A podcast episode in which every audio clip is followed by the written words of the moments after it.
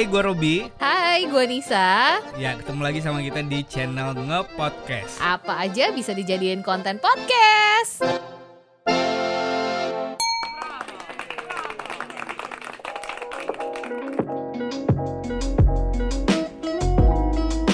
Ya, Nge-Podcast balik lagi. Dan udah nggak kerasa kita udah masuk ke episode 16 dan Robin masih tetap setia masih sama Nisa.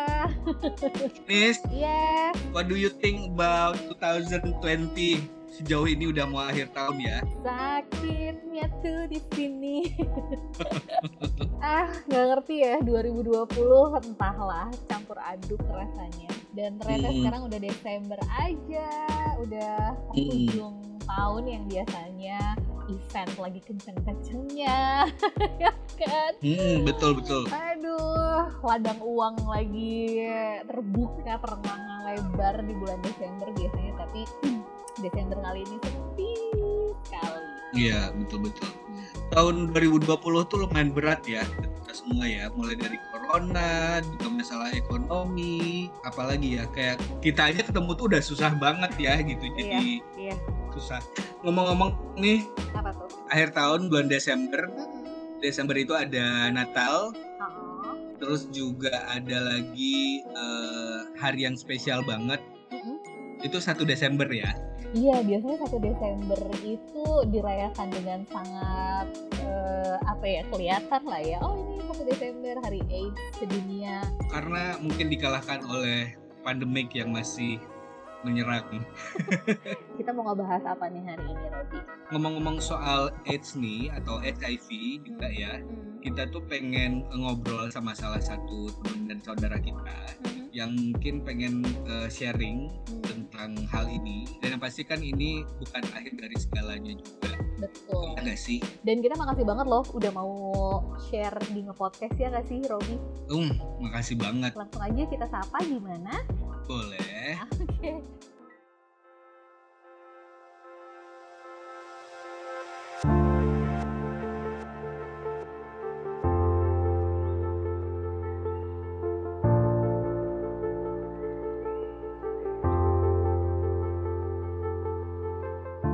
Selamat malam, Mas.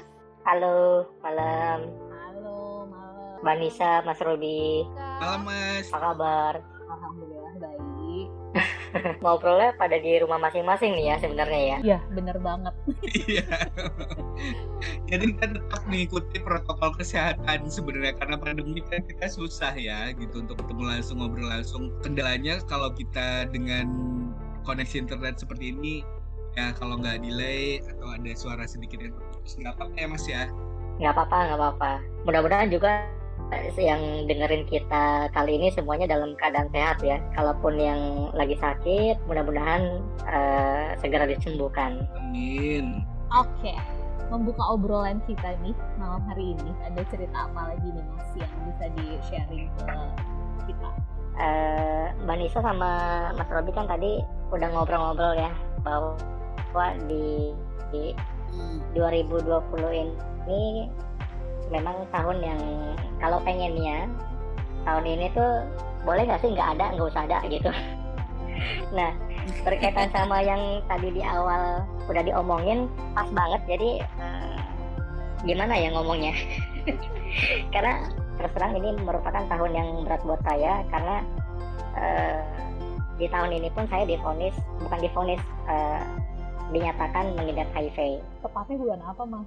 tepatnya kurang lebih pertengahan tahun. Jadi gini ceritanya awalnya, kalau notis dari pemeriksaan sampai dengan sekarang artinya saya udah menjalani ini sekitar lima bulan. Lima bulan dalam arti setelah saya apa namanya melakukan pemeriksaan darah segala macam di tiga tempat yang berbeda dan hasilnya semuanya positif positif positif. Oke dari situ saya mulai menerima. Tapi kalau lebih jelasnya kenanya kapan saya nggak tahu gitu Eh, jadi gini Mas Robi sama Mbak Nisa saya ini pendonor pendonor darah aktif gitu. Jadi kurang lebih setiap dua bulan sampai dengan tiga bulan sekali saya selalu mendonor mendonorkan darah. Kurang lebih sekitar 4-5 tahun yang lalu tuh eh, bercita-cita gitu. Pengen membagikan sesuatu yang bisa saya bisa berikan ke orang lain. Salah satunya dengan mendonorkan dengan mendonorkan darah. Iya. Jadi ah, terakhir sekali saya donor darah itu udah masuk hampir yang udah deket ke 30 kalinya saya mendonorkan mendonorkan darah nah singkat cerita donor darah saya yang terakhir itu adalah di bulan uh, Mei Oke. Okay. yang mana kan bulan Mei udah udah udah heboh sama covid ya Iya. Iya, iya, lagi hangat-hangatnya saat itu ya. iya dan saya baru dikonfirmasi sama pihak PMI itu bulan sekitar bulan Juli Juli pertengahan jadi setiap pendonor darah itu apakah dana, darahnya bisa digunakan atau tidak itu kan tentunya PMI sangat-sangat melakukan screening ya terhadap uh, Darah yang didonor. ah, singkat cerita saya disuruh datang waktu itu di bulan Juli Hmm. Oke. suruh datang eh, ke PMI Eh, Mas tolong datang dong ke PMI ada yang mau kita sampein gitu.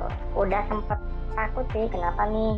Ada apa nih? Gitu. Kan biasanya eh, so far yang udah sebelum sebelumnya saya donor darah itu kan nggak ada pernah nggak pernah ada masalah apa apa gitu. Di bulan Juli itu akhirnya saya besokannya datang. Saya datang saya ketemu dokter dari pihak PMI ngobrol-ngobrol segala macam dapat sekitar 30 menitan ditanya kondisi terakhir waktu donor darah gimana keadaannya gimana itu ngobrol-ngobrol setengah jam tuh sebenarnya keadaan saya tuh waktu itu eh, takut juga nih kenapa ada apa gitu. Sampai akhirnya dikasih tahu. Jadi dari dokter PMI itu langsung bilang kalau di darah saya kemungkinan ada virus HIV gitu. Nah udah akhirnya eh, dokternya bilang ya udah sekarang kita ambil darah kamu lagi. Nanti kita akan cek lagi ya gitu. Tapi nanti hasilnya baru keluar dua hari kemudian gitu. Dan dengernya tuh udah kayak apa sih eh, badan semua lemas segala macam lah ya. Saya pulang dari PMI eh, masuk ke mobil segala macam yang bisa dilakukan saat itu adalah nangis. Belum berani ke cerita ke siapa-siapa. Terus akhirnya gimana ya ngomongnya jadi gini eh oke eh, di sini saya cerita bahwa saya adalah eh, apa namanya eh, mem- memiliki hubungan sesama jenis Mhm. jadi waktu itu yang saya lakukan adalah saya bilang ke pasangan saya eh, apa namanya enggak saya saya belum saya belum berani bilang ke pasangan saya tentang hasil dari PMI gitu.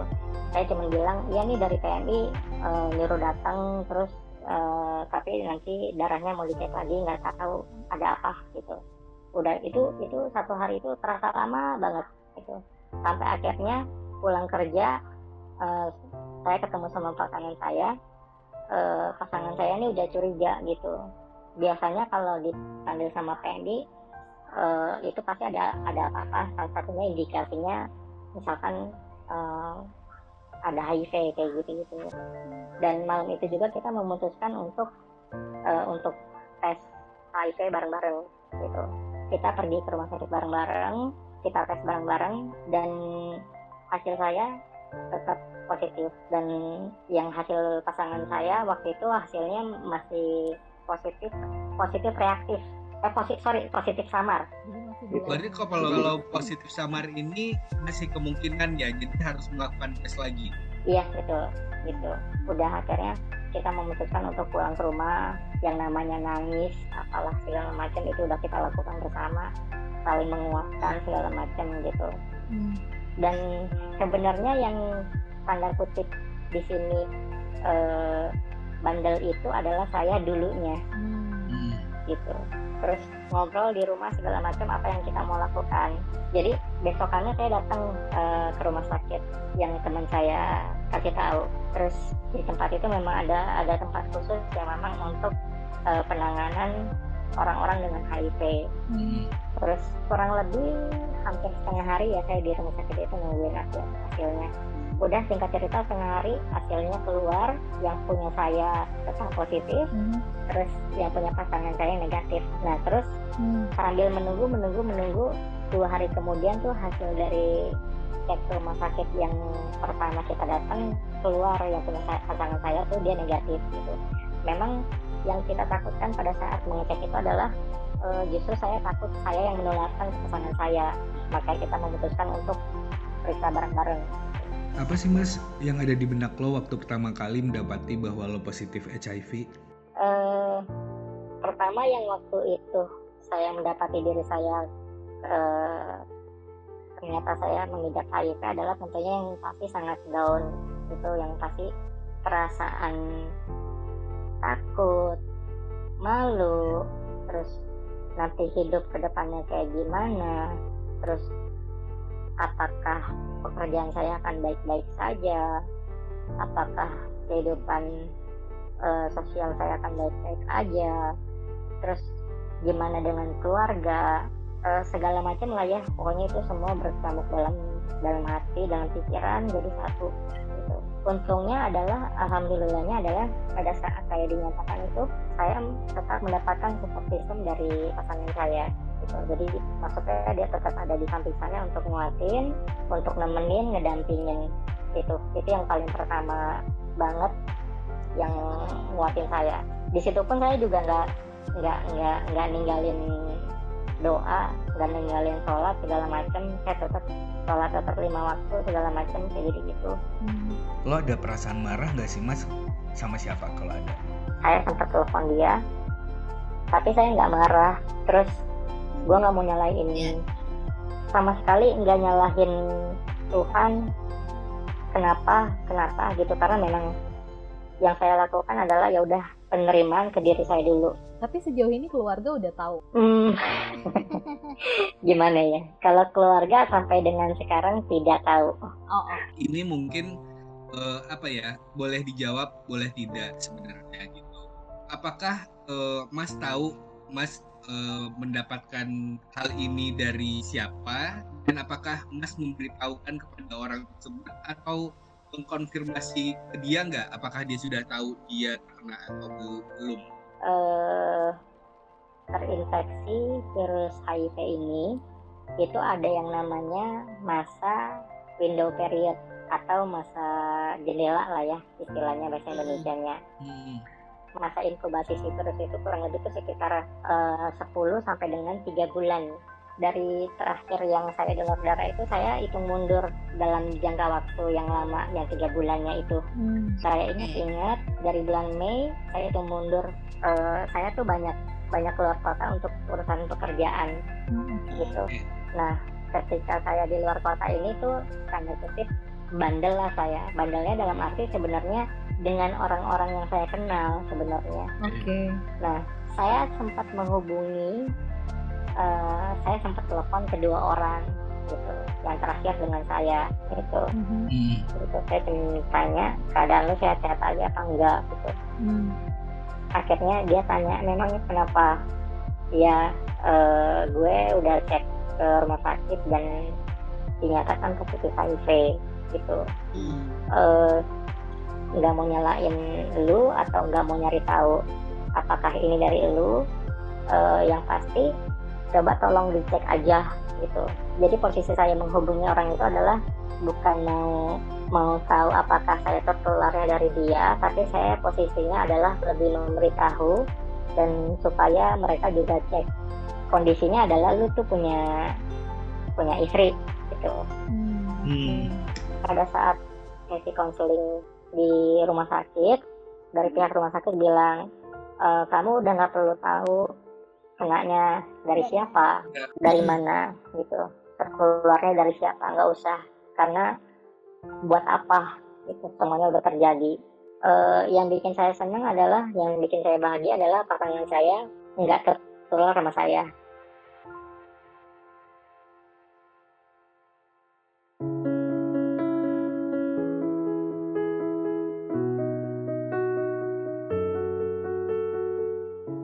apa yang sekarang selanjutnya harus lo lakuin, Mas? Uh, jadi gini Mbak Nisa, mm-hmm. sekarang stepnya adalah yang harus kamu lakukan, kamu harus uh, minum obat namanya uh, ARV. ARV itu anti retro anti retro itu yang terapi. Ah betul itu, itu yang harus diminum. Dosisnya satu hari satu.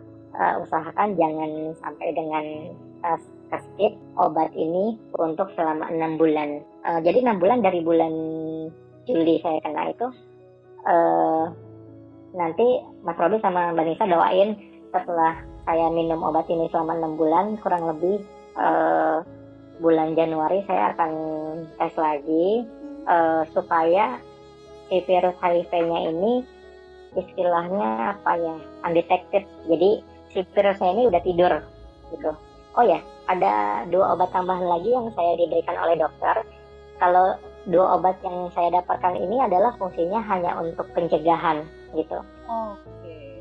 dan apa namanya jalanin hidup kayak biasa uh, kalau penerimaan terhadap diri sendiri itu udah wajib gitu mm -hmm. pasti orang-orang yang ngedenger ini pun pasti ada, ada yang ngejat maksudnya ya lu kan kena begitu karena ulahmu sendiri. Ya lu iya. tanggung deh. Nggak apa-apa saya terima. Saya saya terima kok. Omongan seperti itu saya terima. Tapi yang penting kan gimana saya cara ngejalaninnya saya gitu. Karena saya paling percaya yang bisa menghakimi kita dengan uh, kehidupan kita itu adalah uh, kita dengan Tuhan kita gitu. Maksudnya dari dulu sebelum saya kena ini pun maksudnya saya nggak mau mau sakit apa pun ya mbak sama mas. Uh, yeah. penerimaan pertama terhadap diri sendiri itu yang paling penting gitu yeah. mm-hmm. jadi mau lu dibilang yeah. setelah lu ibarat kata mau menghak mau mengakhiri hidup jangan emang nanti kalau misalkan udah mengakhiri hidup segampang itu gitu mm-hmm. uh, sama tetap jaga punya pikiran yang positif aja sih gitu. Tapi bukan berarti saya membenarkan kalau misalkan ada yang teman-teman oh nggak apa-apa lah gampang nanti kalau kena yeah. uh, HIV setelah mendengar podcast ini udahlah sebenarnya bukan yang saya mau bagikan adalah bukan itu tapi uh, please maksudnya penyakit ini tuh ada gitu. Ya, ini pasti banyak banget yang kepikiran sama teman-teman di luar sana juga uh, setelah yeah. dinyatakan positif apa yang tidak boleh dilakukan uh, oleh si penderita? Uh, pada saat sesi konseling itu pun kita dikasih tahu nih gitu. Uh, apa namanya? Pertama memang uh, apa ya istilahnya ya? Harus uh, menjaga diri sendiri dan juga pasangan kita gitu dengan memakai pelindung. Terus kalau yang belajar dari pengalaman saya itu adalah saya tuh kayak ngegampangin ah gue kenal ini sama dia gitu. Hmm. terus ah gue aktif ini donor darah nanti kalau ketahuan juga uh, ketahuan. Tapi ternyata yeah. kenyataannya nggak segampang itu. Lu kalau udah kena ya udah kena gitu. Udah nggak bisa mundur dan lu mau nyesalin hidup lu yang lalu-lalu pun ya. hmm. ya uh, sebenarnya tuh biasa tuh kita kalau terakhir tuh pengen nanya pesan-pesan yang pengen disampaikan untuk teman-teman di luar sana sih. Tapi lebih kurang kayaknya sendiri udah menyampaikan uh, uh, beberapa hal yang udah kita ambil adalah uh, apa namanya? Yeah. paling tuh adalah penerimaan diri sendiri terus support system gitu-gitu. Terus juga pengaman. Jangan pernah punya pemikiran untuk uh, mengakhiri hidup jangan yeah. ada value lain yang kita bisa uh, lihat dalam diri yeah. kita uh, apa sih yang yang kita bisa uh, berikan ke lingkungan sekitar salah satunya ini sih mas sama mbak kenapa saya mau jadi mm. saya cerita ini sama mas sama mbak mm. adalah karena saya mau berbagi gitu terima kasih banyak loh udah mau sharing sama kita di sini dan mudah-mudahan kita bisa jadi sama-sama mbak mas. Iya mudah-mudahan kita bisa jadi tempat untuk ya setidaknya ngelepasin beban. Iya. Iya. Jadi terus terang kita senang banget pas mau berbagi cerita ini karena kita. Kan maksudnya kadang-kadang orang kalau kena cobaan kayak semuanya berakhir semuanya apalah kadang-kadang suka mungkin menyalahkan ada yang menyalahkan keadaan ada yang menyalahkan orang lain ada yang menyalahkan bahkan ada yang menyalahkan yang di atas ya sekarang semuanya tahan diri masing-masing lah jaga diri masing-masing. Sama seperti saya kan mungkin saya sebelumnya nggak nggak jaga diri ya akibatnya kayak gitu. Ya, ya. ya pelajaran untuk kita gitu. semua lah. Yang pasti tetap semangat ya mas ya. Amin mas. Makasih mbak. Malam kita ngobrol lagi ya. Iya. Makasih. Malam.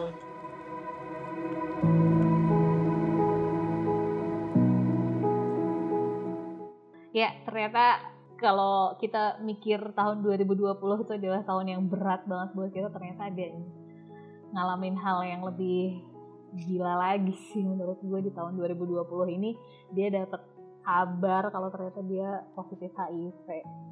Iya, nah ini tuh lumayan kayak bikin shock ya, karena maksudnya kemarin tuh kita masih sibuk dengan uh, corona, uh, terus juga masalah ekonomi, bla bla bla. Eh, ada lagi teman kita di luar sana yang malah dapet positif HIV. Tahun yang berat buat kita semua ya. Iya, benar banget. Jadi ini uh, pengingat juga sih ya buat kita. Maksudnya Betul. pengingat dari banyak hal sih menurut gue episode kita kali ini karena yang pertama adalah ngingetin juga ke kita bahwa ya semua orang lagi mengalami hal yang sulit ya di tahun ini.